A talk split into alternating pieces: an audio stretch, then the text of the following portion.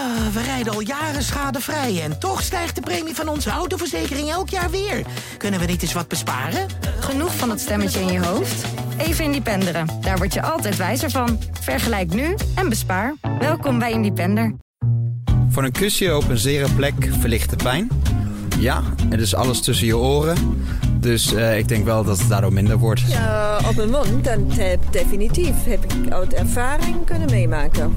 Ja, ik denk dat een kusje op de mond wel helpt. Ja, een kusje op de mond verzacht de pijn. Ja, ik denk dat een kusje, dat helpt altijd. Ja, het is de, de spirit waarmee je iets opdient. Word je van spinazie nou echt sterk? En is een bruin ei ook echt gezonder dan een wit ei? Het zijn mythes die je vaak voorbij hoort komen, maar ja, zijn ze ook wel echt waar? Gezondheidsjournalist Tijn Elfrink en huisarts Rutger Verhoef hebben in hun boek Kusje erop gezocht naar de waarheid achter 70 verschillende gezondheidsmythes.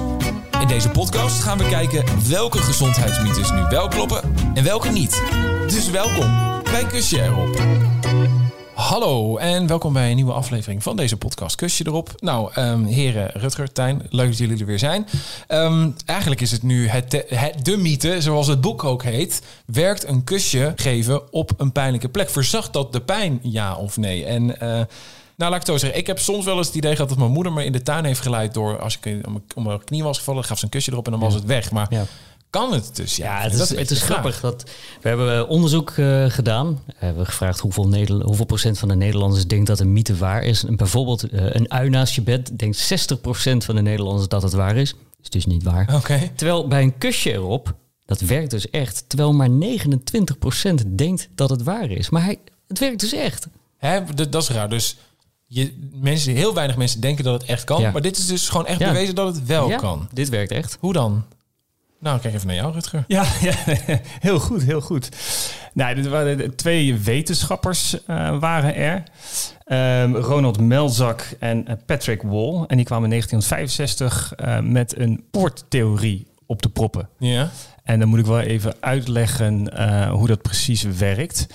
Nou, zij gaven aan dat als je op het moment dat je pijn voelt... en als je op dat moment een ander uh, gevoel ook voelt, dat dat de pijn kan blokkeren. Hoe bedoel je een andere gevoel? Wat was Zoals wrijven of een kusje erop. Oh, oké, okay, ja. ja. We doen het allemaal, denk ik. Als je bijvoorbeeld op je vingers slaat met een hamer of zo, of uh, je hebt pijn in je elleboog. Je gaat al van nature wrijven over die plek. Is het zo, ja? ja. Heb je dit zelf recent ja, ervaren uh, dan? Of? Ja, de, ik denk dat iedereen dat ongemerkt doet. Ja, nou, het is dit Over niet een pijnlijke plek wrijven. Ik ga dus nu nadenken van, gebeurt dat dan ook inderdaad? Ik kan alleen herinneren als je iets heet.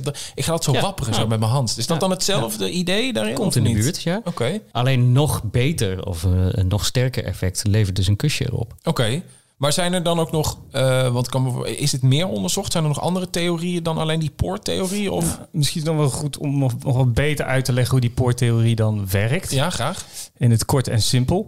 Um, nou ja, er zijn twee zenuwbanen. En de ene zorgt, of twee, er zijn twee zenuwbanen voor gevoel. En de ene zorgt voor het pijngevoel. En de andere voor het fijne gevoel. Dat is bijvoorbeeld het voelen van een pen tussen je vingers. Ja. En, en nou is het zo dat de zenuwvezels uh, van dat fijne gevoel, dat die wat dikker zijn en sneller prikkels geleiden naar de hersenen. Oké. Okay. En nou is het zo dat de poorttheorie werkt op het feit dat die beide zenuwbanen op zenuwvezels in het ruggenmerg zijn aangesloten. Dus het loopt via je rug? Ja, ja, ja oh. via het ruggenmerg. Ja, okay. ja in je rug. En uh, dat op het moment dus dat je pijn hebt, maar je gaat ook wrijven of een kusje erop. Ja dan kan het dus zijn, omdat ze via dezelfde weg naar boven gaan naar je hersenen, dat het gedeeltelijk de pijn kan blokkeren. En omdat dat signaal van die fijne tast, dat kusje erop wat sneller is, zal het ook wel wat sneller gaan.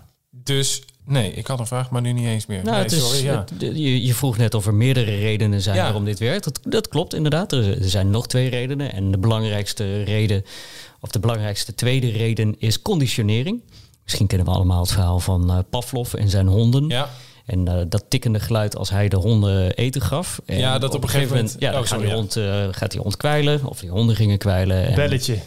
Nee, een tikkend geluid. Oh, ja, nou, ja, ik, ik, ja, ik, ken, ik, ken ook het verhaal van het belletje. Ja, hoor, dat bij het belletje dat die hond het, gaat Eigenlijk kwijlen, is het een metronoom. Maar die, die honden gingen dus ook al kwijlen als ze dat tikkende geluid hoorden zonder dat ze eten kregen. Ja. Nou, dat gebeurt ook een beetje bij die, uh, bij die kus erop. Dus als je als vader of als moeder heel vaak een kus geeft op een pijnlijke plek, dan gaat het kind die kus associëren met minder pijn. Ja. Zo simpel is het. Want hoe verwerk je pijn dan over het algemeen? Eh, je ervaart pijn. Hoe, hoe loopt dat proces dan? Is dat wat je net zei, dat dat...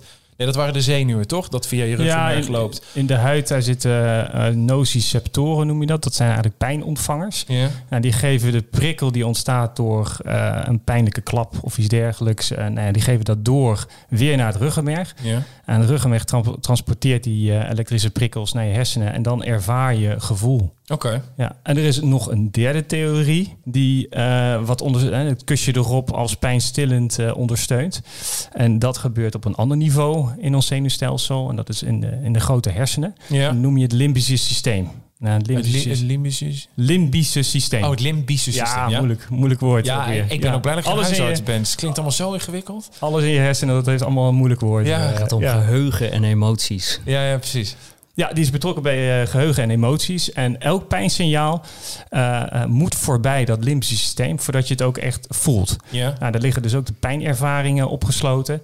Nou ja, als een kusje erop als iets positiefs ervaren wordt, dan worden die pijnsignalen die kunnen dan ja, verlicht worden, omdat het een positief gevoel geeft. Oké. Nou ja, eh, dan zijn we er denk ik toch wel. Drie theorieën. Ja, Ja. nou, gek. Dus ehm, wat ik me dan nog wel afvroeg, want ik, weet je, ik bedoel, we zijn allemaal jong geweest, we zijn allemaal wezen stappen. Heb je dan dit ook wel eens gebruikt als eh versiertruc van, eh, oh, ik heb pijn op mijn wang, wil je, wil je me er een kusje op geven? Is dat, heb je die wel eens gebruikt of niet? Goeie, die ga ik onthouden. Nou, kijk, nou, Ja. graag Ik ben wel vaak gekust tijdens een voetbalwedstrijd.